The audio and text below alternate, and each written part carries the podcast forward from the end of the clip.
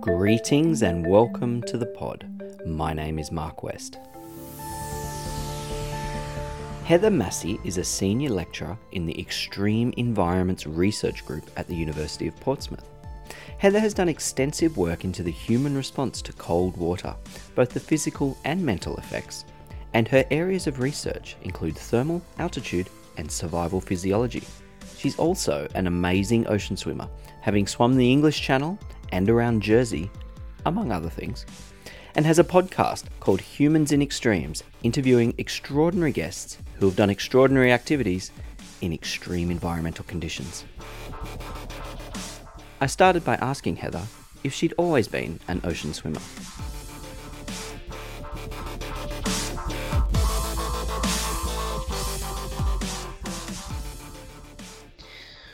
I've been swimming since I was a kid, and uh, my dad uh, had a little dinghy when we were younger, and we were always climbing in and out of it. And he taught us to sail, and because we were going a bit further offshore, he wanted to make sure that we we could swim. Uh, so we we just always swum really, and I was got a bit bored with by being in the pool all the time and thought, well, actually, I want to be outdoors, swimming or sailing. So that's where my love of swimming's really come from. Is just my parents really, and and their their outdoor activities. And have you always lived near the coast? Uh, yeah, for the majority of my life, I have. I used to live in the northwest of England, uh, very close to Liverpool, and there were some local beaches and rivers uh, there that we used to sail and swim in. Um, I moved away uh, to to Loughborough, uh, which is very in the centre of the UK, uh, for a couple of years to do a degree, and then moved back down to Portsmouth on the south coast of the UK, which is right by a beach. So I'm really fortunate that I've been able to swim outdoors for yeah the vast majority of my life. Really, I know that a lot of your work is in cold water. Do you call yourself a, a cold water swimmer? I mean, the ocean's never that warm in the UK. I wouldn't imagine. Um, I don't cold water swim. I just I'm a, an outdoor swimmer. Um, I don't really sort of pigeon self pigeon uh, pigeonhole myself into any particular type of swimmer. I just like to swim outdoors. Uh, preferably in water that's less than a normal pool. But uh, it doesn't have to be uh, ice cold. It doesn't have to be uh, cold or, or cool. It's just outdoors. And now you work in the Extreme Environments Laboratory, which is like that. That's a pretty cool name for a lab. What's that all about? Uh, yeah, it's a, it's a pretty cool name. Um, well, well basically, we uh, we work in the area of what happens to people's bodies when they get hot, cold, or low in oxygen primarily. And we just study the, the body, the physiology of the body in those environments. Um, and that that's kind of where we get the name extreme environments from is that yeah that we go to extremes of heat and extremes of cold and extremes of altitude. So we kind of thought calling ourselves the mildly uncomfortable lab was a little bit inappropriate. So we had to go a little bit further than that. And and you've done a lot of work on the effect of cold water on humans and like really cold ice water on on humans maybe, maybe if we, we go through it, what happens when you first get into really cold water? Okay, so when we initially go into cold water, we start to develop something called the cold shock response. And that results from rapidly cooling the skin. And that cold shock response uh, involves that hyperventilation, that, that rapid breathing, and inspiratory gasp that you in, that you get immediately as you go into the cold water. So you'll immediately go and then start to hyperventilate a little bit that also increases your heart rate and blood pressure as well. So in in someone that's healthy, it's just it's mildly uncomfortable and can make you panic a little bit if you uh, aren't used to that experience. But in people with underlying conditions, some some cardiac conditions, some heart conditions, um, those responses can be uh, can be uh, could be fatal. So we really try to study what the, the effects these uh, this response has on the body uh, on initial immersion. Is there a temperature where that kicks in? Does it only happen at really low temperatures, or is it is there some sort of graduated response? It's really a graduated response and it really it peaks at about uh, fi- uh, 10 to 15 degree water temperature. But the, the, we still see people that experience cold sh- the cold shock response at about 20 degrees. So that's just well it's about four or five degrees colder than normal pool temperature. Um, and once you get beyond the 10 degree uh, below 10 degrees in, in terms of water temperature you're going to maximally um, experience that cold shock response now, there are people that, who've been in cold water repeatedly that will have a, a much reduced cold shock response. So it's a response that you can, what we call habituate or get used to. Um, and that response is driven both physiologically by the body, just um, in terms of reduced heart rate, re- reduced uh, inspiratory gasp, and, and rapid breathing, but also you come to recognize that this response is going to happen to you, and so psychologically you're more prepared for it. Um, so it's it becomes easier to cope with. So the so the panic associated with it is is a is a big part of the the problem with the cold shock response, is it? Yeah, we've we've done a little bit of research in this area, and and particularly if you are, are anxious, you can actually exacerbate the cold shock response and also prolong it as well. And conversely, if you are prepared for that cold shock response. You can lessen the, that cold shock response because of that preparedness. So there are things you can do, sort of psychological skills training to make yourself more prepared for going into cold water. And part of that is what cold water swimmers do all the time, is that they know that this cold shock response is going to happen. They recognize it and realize that it's not a threat. And so uh, th- th- that cold shock response is able to diminish. Whereas actually panicking, uh, if you don't recognize recognize that response can actually exacerbate the the uh, the response itself. So is it? I guess it highly depends on circumstance, but is it better to acclimatize yourself before getting into the water? Take your time to get in, in which case you're exposing your body to even more cold, especially if it's really cold. That that's probably not very good for you. Or is it better to just jump in? From a safety point of view, it's always better to go in slower and in a controlled fashion rather than jumping into cold water.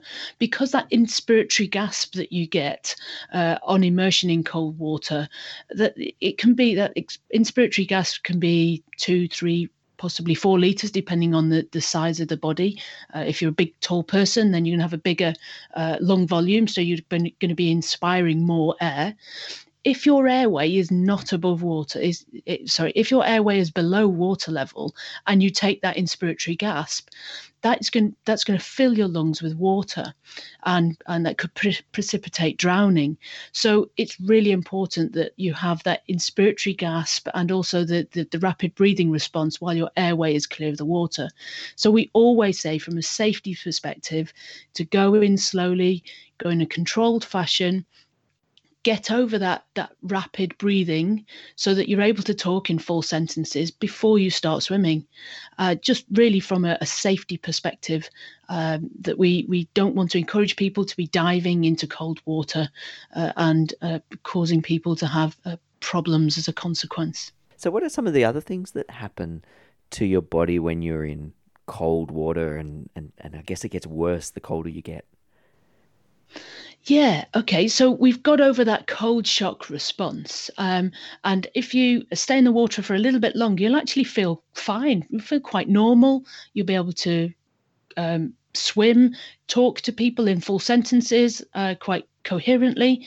But as you gradually uh, extend that period of time in the water, you're going to go from cooling the skin to cooling the superficial superficial nerves and muscles.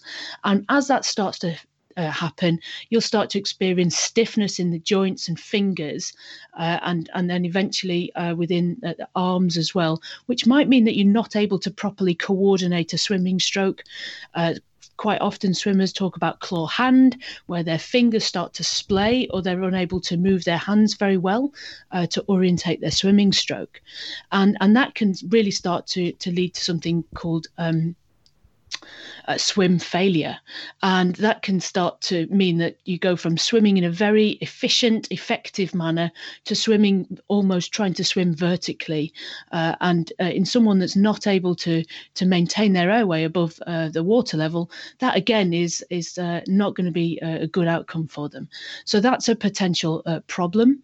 Um, and so, what a lot of outdoor swimmers do is they and and are they do tend to be a little bit more um, uh, well uh, developed in terms of having a little bit of body fat. And that body fat will help to insulate that uh, those muscles and nerves which are very close to the surface of the uh, of the skin particularly in the arms. And that will help to prevent or reduce the rate of cooling that's occurring in those in those areas. So that should help to prevent things like that swim failure from occurring. Oh that's fascinating. So you might end up going a bit vertical, and then that also just compounds the problem because you're you're, you're much less efficient. Yeah. You're in the water for longer. Yeah, yeah. You, you obviously the, the more the more vertical you get, the more drag you create, so that the less effective your strokes are going to be, and uh, you'll start to fatigue very quickly because the muscles are very cold. Uh, and if you're unable to coordinate a swim stroke to keep your head above water, that can have some uh, that that can cause you that can cause drowning. And so, under your uh, nice extra layer of, uh, of fat, I guess you still need to be pretty strong, don't you? Because you want to hold your stroke together. Yeah, definitely. You still need to be uh, very strong, but the, but being having cold muscles will reduce the uh, the strength, uh, the power that those muscles can create. Um, so being strong is is is good, but be aware that actually getting into that position where you you are developing cold muscles will mean that that even if you are a strong person doesn't mean that you'll be able to um, maintain a good enough swimming stroke. So it's having that awareness that you are becoming cold is is absolutely key. I like this. So if you're training for a cold water swim and you've got half an hour you shouldn't go to the gym. You should go and have a milkshake. This is this is your expert advice I think there is a reason why a lot of outdoor swimmers have a little bit of extra body fat and that is primarily because it's actually help it's very helpful to have that extra extra insulating layer. And and and mentally um, I, I hear stories of I'm not I'm not quite sure what the word would be but just maybe not trusting what a swimmer is saying about themselves. Can a swimmer trust their own body in these situations that's a very good point you make. And we've done a little bit of research into this, and particularly looking at prolonged cold water swims, where not only we get skin cooling, we get muscle cooling, but we get deep body cooling. And we, uh, we regularly monitor deep body temperature uh, whilst we're doing these cold swims. And we ask the swimmers how cold they feel. And when they're getting to when they're getting to the point where we would withdraw them because of their deep body temperature being too cold, they're still saying they're comfortable.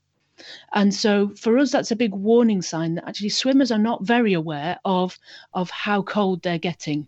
And so let's say now you're warming up. What should you do when you're warming up and what's the after drop?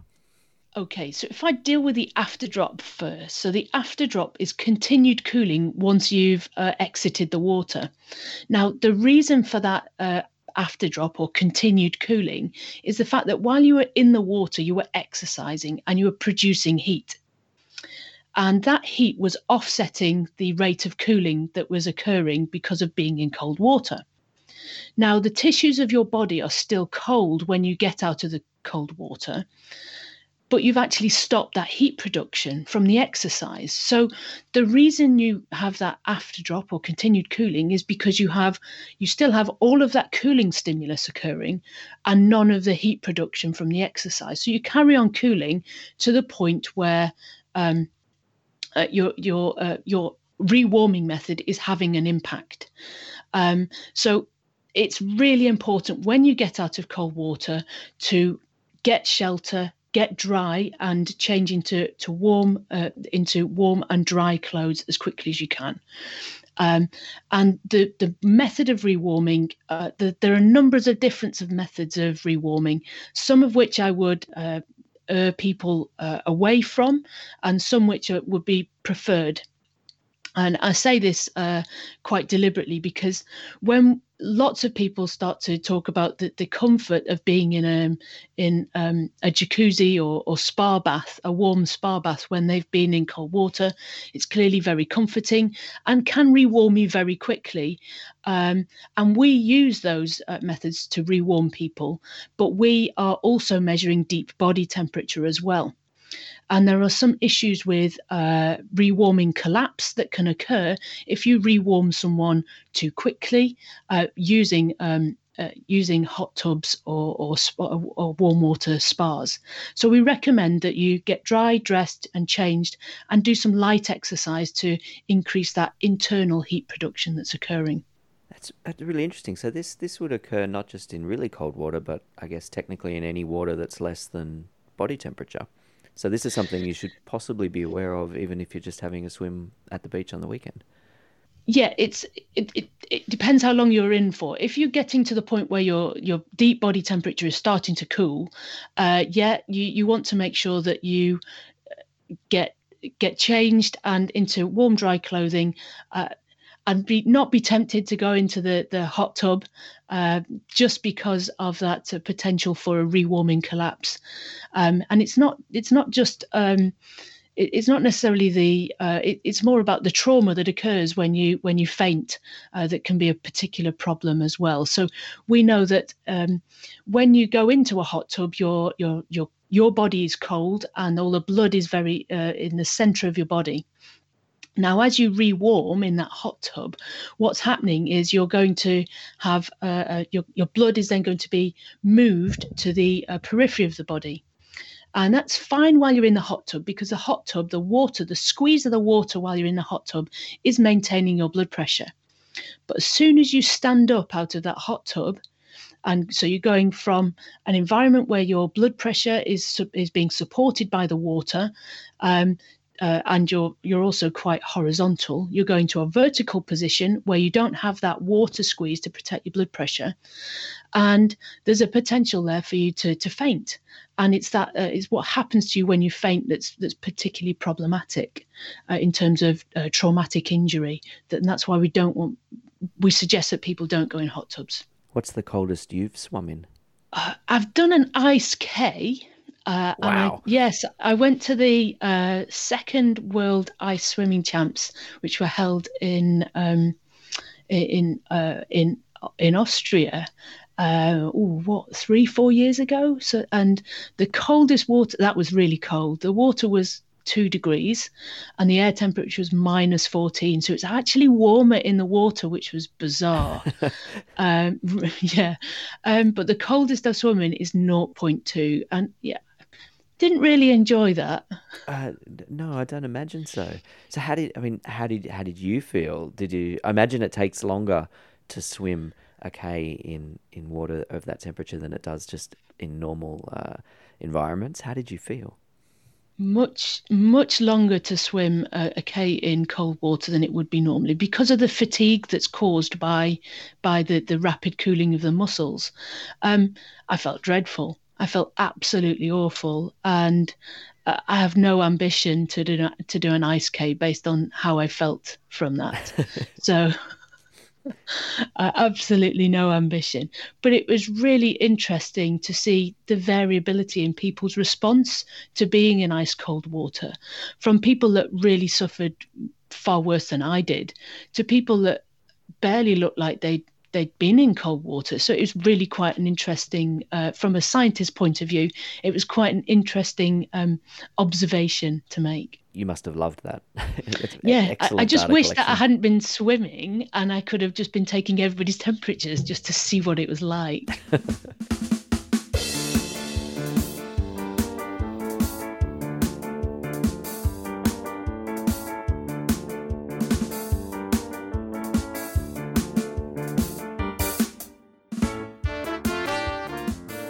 so we've, we've talked about some of these uh, tough effects, but there's certainly a lot of anecdotal stories about uh, cold water being good for you. You hear you hear stories coming out of Scandinavia, people jumping into cold water, or the therapeutic effects of, of cold water. And I know that that's uh, a big part of some of some of your work.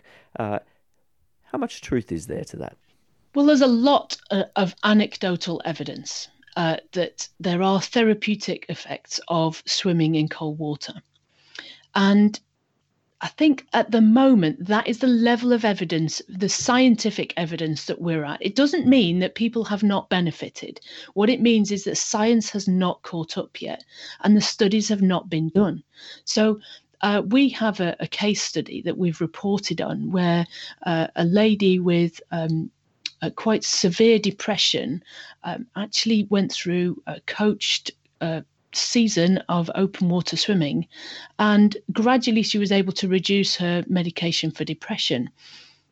It's a case study, it's a reported case study, and there are a number of different people who have also uh, case studies of different um, uh, medical conditions as well. So we we know of uh, someone with Crohn's, we know of people with migraine attacks that have also uh, said that they've benefited from uh, outdoor swimming or cold water swimming, and it's not that it's not that it doesn't happen. Is we just don't have the the science or the the rigor of the research behind it to find out is this going to happen in lots of people? Is this a one-off?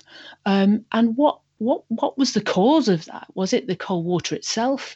Was it the um, was it the group people were with? Was it the challenge? Was it the goal setting that went on? Uh, was it the having a cup of coffee or tea with a piece of cake afterwards and a chat that that helped? We don't know what the cause of any change was at the moment. I guess in some sense, a lot of um, uh, mental health is, is is a physical thing as well. But it's it's really interesting how it can uh, affect physical and mental health in this way. Yeah, definitely. Uh, some forms of depression are inflammatory based, and not all form uh, not all forms of depression are, but some are. And um, th- there has been some working hypotheses around the fact that cold water immersion may be used to reduce inflammatory responses, um, and and if you then precipitate that out, uh, if we immerse somebody in cold water that has an inflammatory form of depression and we can in- reduce that inflammation, then in theory, the, the depression may be reduced or the depressive symptoms may be reduced.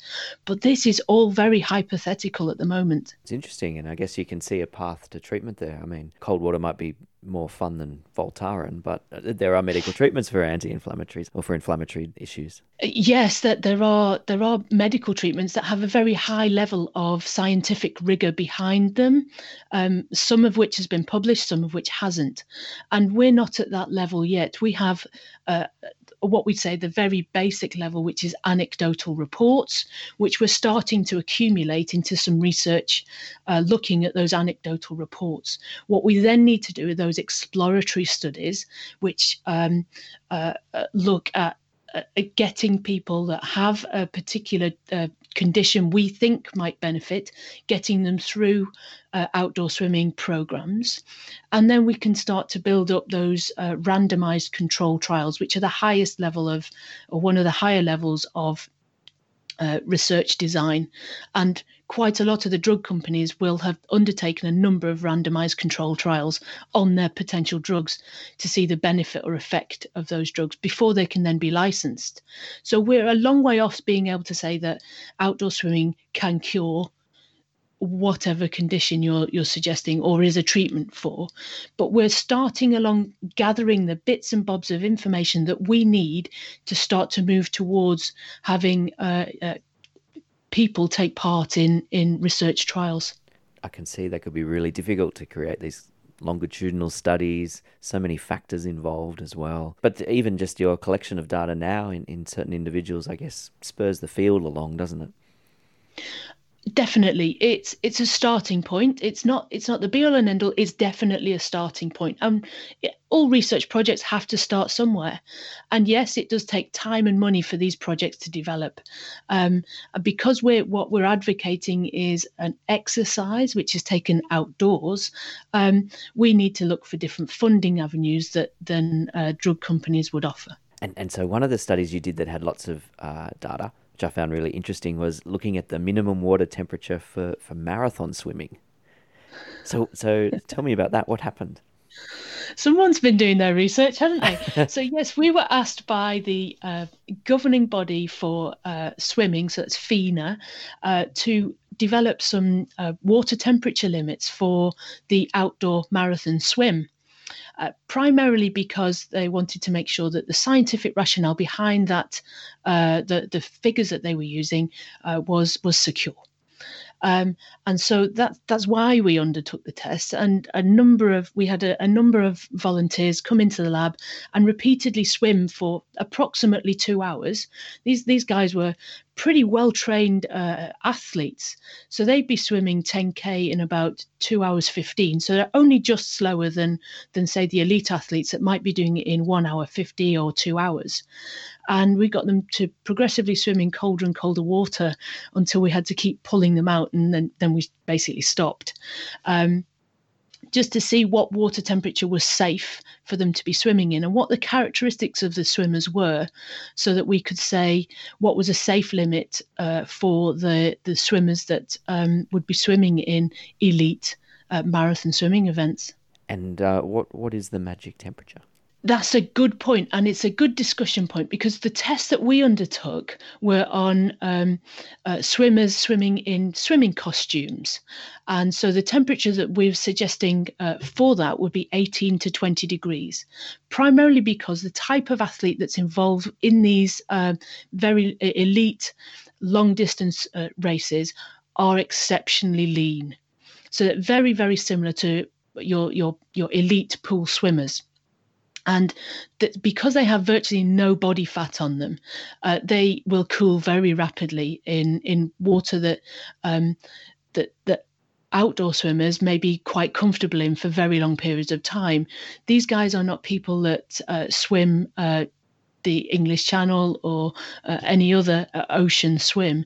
These guys have uh, much less body fat on them, and so they need to in order to be safe and for well, uh, uh, for athlete welfare, we need to have temperatures between 18 and 20 for them to be uh, to be uh, able to conduct their their swim safely.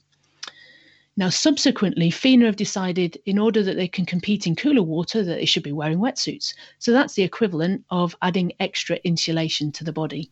Do you find a difference between male and female? Um, now, the in, the difference is primarily in body fatness, and so actually quite a f- it, it, it, depending on the um, depending on the the event. Actually, men and women uh, can't necessarily compete in terms of speed on equal terms. There are lots of fast female swimmers. But in terms of the fact that they're able to endure or do very long endurance swims, they can certainly um, they can certainly compete on equal terms with men there.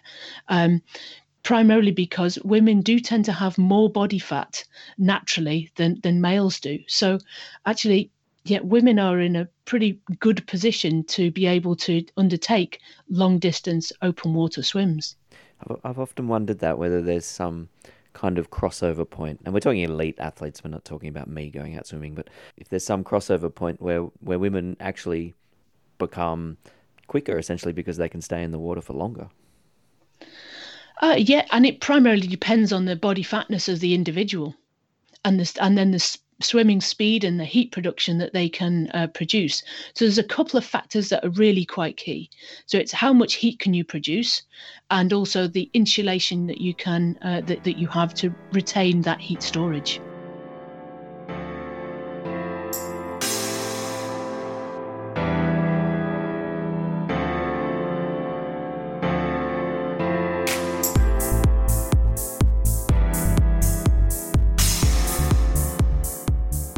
So you've, you've set up a podcast as well. I want to ask you about that called Humans in Extremes. And so it's not just cold water that, that you're studying. You're, you're talking about altitude, you're talking about all sorts of things. And the, the podcast I listened to was one about altitude and Viagra treatment, which I, which I thought was pretty interesting. I hadn't thought of that before. Tell me about your podcast and, and some of these different areas that you study and then communicate about. So, uh, my podcast it came really from the idea that um, we in the lab meet lots of really interesting people with some interesting queries.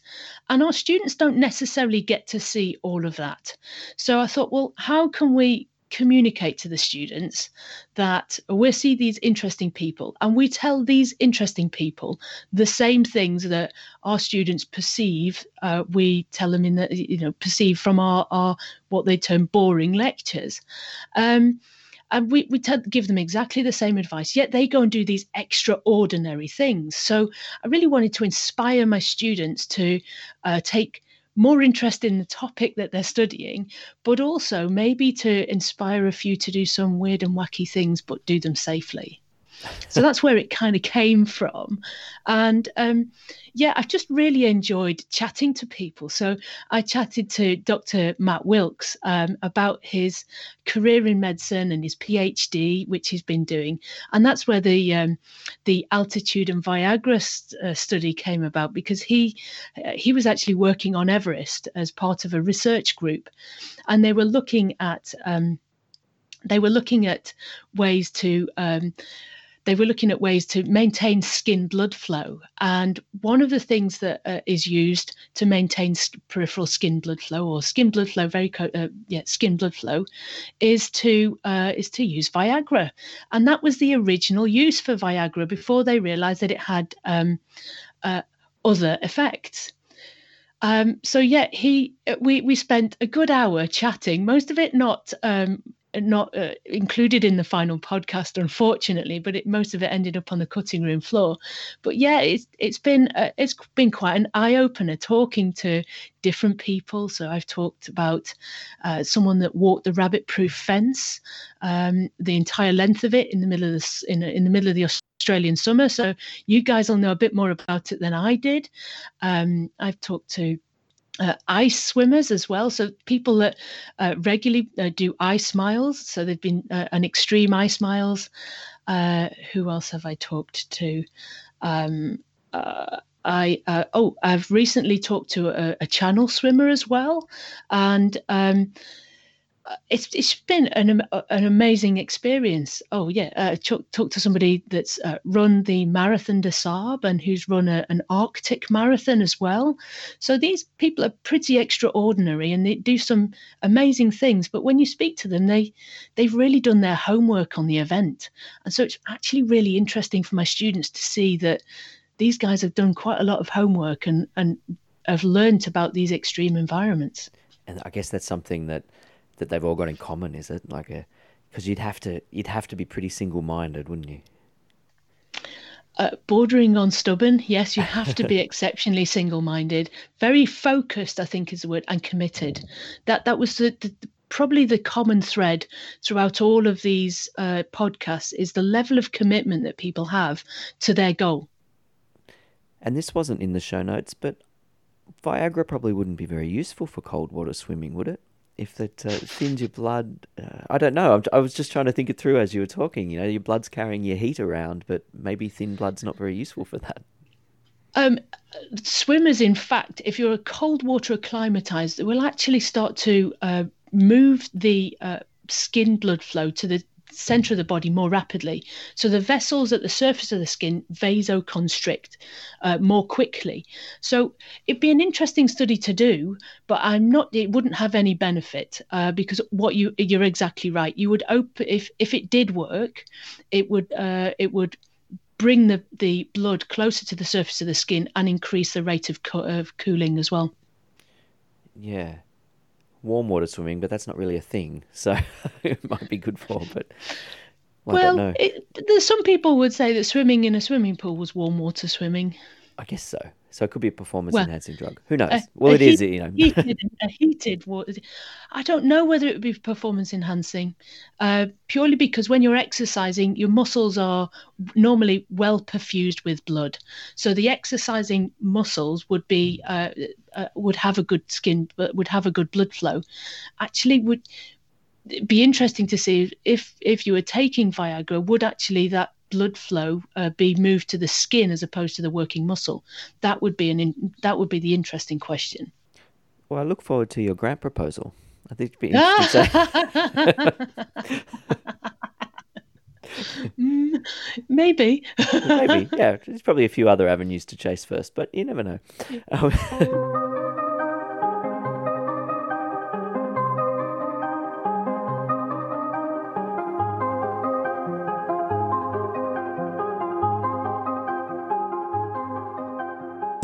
And so you're an open water swimmer. Where did you Where did you swim this morning? What's uh and what's on your agenda for the future? Are you uh, do you, do you swim every morning? Do you do you have events in mind? Uh, how do you think about swimming? Uh, or well, swimming for me is my is my wake up. I really enjoy it. First thing in the morning. Um, I live in Portsmouth, in, near Portsmouth in the UK, and I'm lucky that I live very close within walking distance from a beach, so I can swim most mornings when it's uh, conducive, when it's safe to do so. Really, um, so I'll go most mornings uh, for a, swim, about an hour long swim. Uh, shorter if it's in cold water uh, or really cold water. Um, so that's really what my my swim's all about. I've I, yeah, and I've just I, have kind of taken it to another level over the last few years. But I've really just in, just gone from just enjoying the swimming to uh, increasing my training. As I've got a little bit older, I've moved away from the team sports, which were causing me lots of injuries, and just gone back to doing more swimming, which I find doesn't have the same injury problems uh, as I've had uh, as, as, team sport players. Um, so yeah, I've just I've taken from being a competitive soccer and rugby player to to being more uh, being doing more training in the pool uh, and and outdoors. So um, that's really where my swimming's gone. Uh, so yeah, I've I've done quite a few swims uh, in the UK. I swam the English Channel last year, oh, wow. Uh, and I've done some I've done some Channel relays as well uh, as well as things like swimming around Jersey. We were, we had hoped this year to swim what's called the North Channel and do that as a relay team, and that's between Northern Ireland and Scotland, and it's approximately the same distance as the English Channel, so around 21 uh, miles, but uh, rougher seas, colder water, and bigger jellyfish. But unfortunately, COVID hit and we weren't able to travel.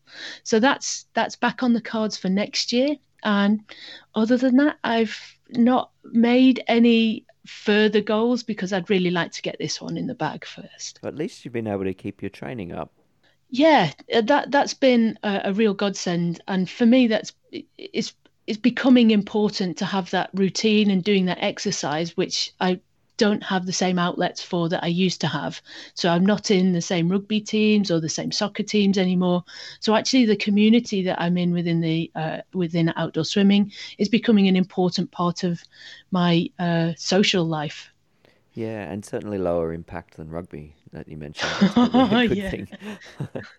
um, you mentioned uh, Portsmouth before, and I meant to ask you earlier. I think it was it was your PhD or, or some of your early work you were doing with Navy and, and life vests and uh, naval exposure to cold water. What were the findings out of that? Yeah, well, I used to work for the Institute of Naval Medicine uh, when I was much younger, and we did a whole heap of of work, uh, ranging from fitness standards to the uh, the, the clothing that uh, Navy personnel wore to check that it was safe for them to use. So uh, the, there's lots and lots of research projects that we undertook around um, uh, around the, the the work that sorry that around the, the, the, clothing that people needed to wear in order to stay safe. Um, so it's it's primarily around that, that that my research focused when with the military. So what's next? Where do you see some of this work going? Well, I'd really like to progress the the work in uh, in swimming for mental health. Uh, I see this as a, a, an area that is massively under researched, um, and so we'd just like to continue along the track that we're on trying to get to the level that we uh, that, that, that as i was talking about earlier those randomized control trials so that we can start to see if uh, open water swimming has uh, improvements to men- uh, people's mental health um, uh, and get it on a, a a, par with some of the uh, other research that's done with drug companies. I think that's really key in terms of sort of research.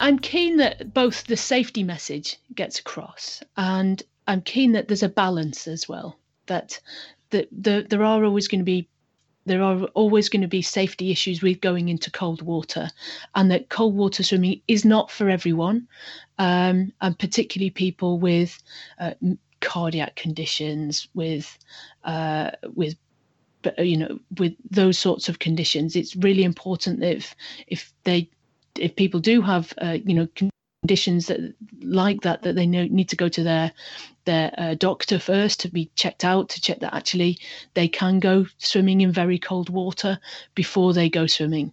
I think also the safety aspect is is paramount because we can't hope to find uh, or hope to establish if um, open water swimming has any effect on mental health if we don't address the safety side. So, making sure that people are safe when they go into cold water is absolutely key. And uh, then the enjoyment can happen. I've certainly noticed from afar that UK wild swimming seems to be called as a really big, seems to be on the increase. So there seems to be a lot of people in the UK and, and Northern Europe doing a lot of open water and outdoor swimming. Uh, yeah, I think it's the new park run.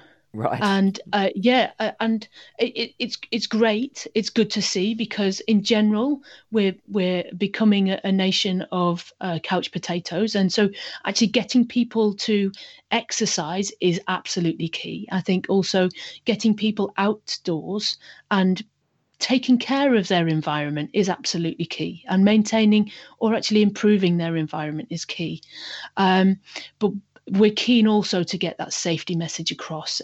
Every year in the UK, we have between four and 600 deaths, water related deaths every year.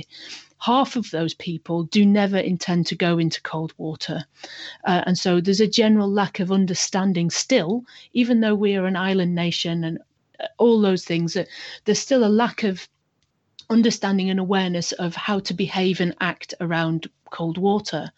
Um, and those that are expecting to go in may not have been either properly dressed, wearing life jackets, or uh, or, or, or aware of how um, uh, of how powerful or how overwhelming cold water can be. So the I, I don't want to put a downer on anybody's enjoyment of being in cold water if they're doing so in a safe environment with uh, people that have knowledge about how how cold uh, uh, uh, how cold makes your body feel uh, and in a you know in benign ish conditions where we're looking at a swim club going out for their swimming session with people looking out for each other. It's the um, it's the unsafe uh, swimming uh, in water which is uh, dangerous to swim in And I'm really key that people become aware that of where they should and shouldn't swim and times they should and shouldn't swim. So things like not swimming by yourself, being aware of the prevailing conditions that you're going into, the temperature and how long you've been in the water as well, maybe wearing a watch or having some way of knowing how long you've been in there. Absolutely. And I think also it's key that people recognize how they're going to get out before they get in. Yeah, it's just from the point of view that uh, if you are having to climb out and you know that you've been in for a couple of hours and you're feeling pretty weak, uh, have you got the, the physical strength to be able to climb up that ladder or have you got the physical strength to get you out of the water? So making sure that you have a good exit before you get in is absolutely key.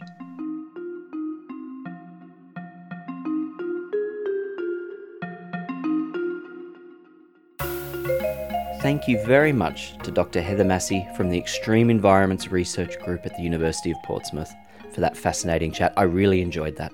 If you'd like any more information on anything you've heard in this episode, if you'd like to get in touch with Heather, if you'd like to tune into a podcast, then get over to our website at www.thepodpodcast.net. That's www.thepodpodcast.net. And if you're interested in rating the show or leaving a comment on your podcast catcher of choice, then please feel free to do that too. Thanks again to Heather, and thanks again for listening in. My name's Mark West. I'll catch you next time on the pod.